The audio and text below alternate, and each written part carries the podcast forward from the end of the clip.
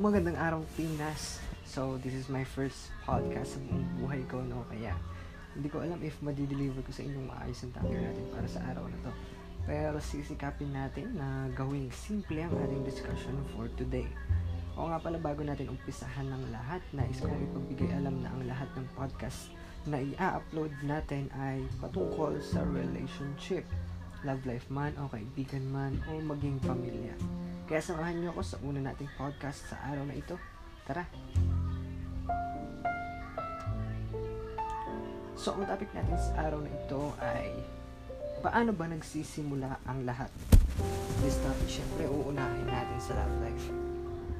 Ang mga tanong na sasagutin natin ay, una, kailangan ko ba pumasok sa ganitong relationship? Pangalawa, ano ba ang ideal age kapag papasok sa relasyon? Pangatlo, gaano ba ka-risky ang pagpasok sa relationship?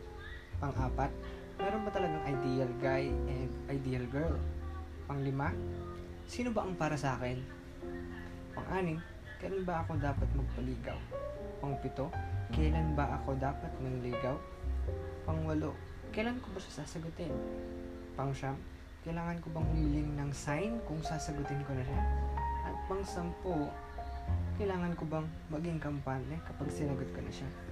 Para sa unang segment natin ay sasagutin natin ang tanong na kailangan ko ba na pumasok sa ganitong relationship? Obviously, no, ang isasagot natin dyan, hindi kailangan.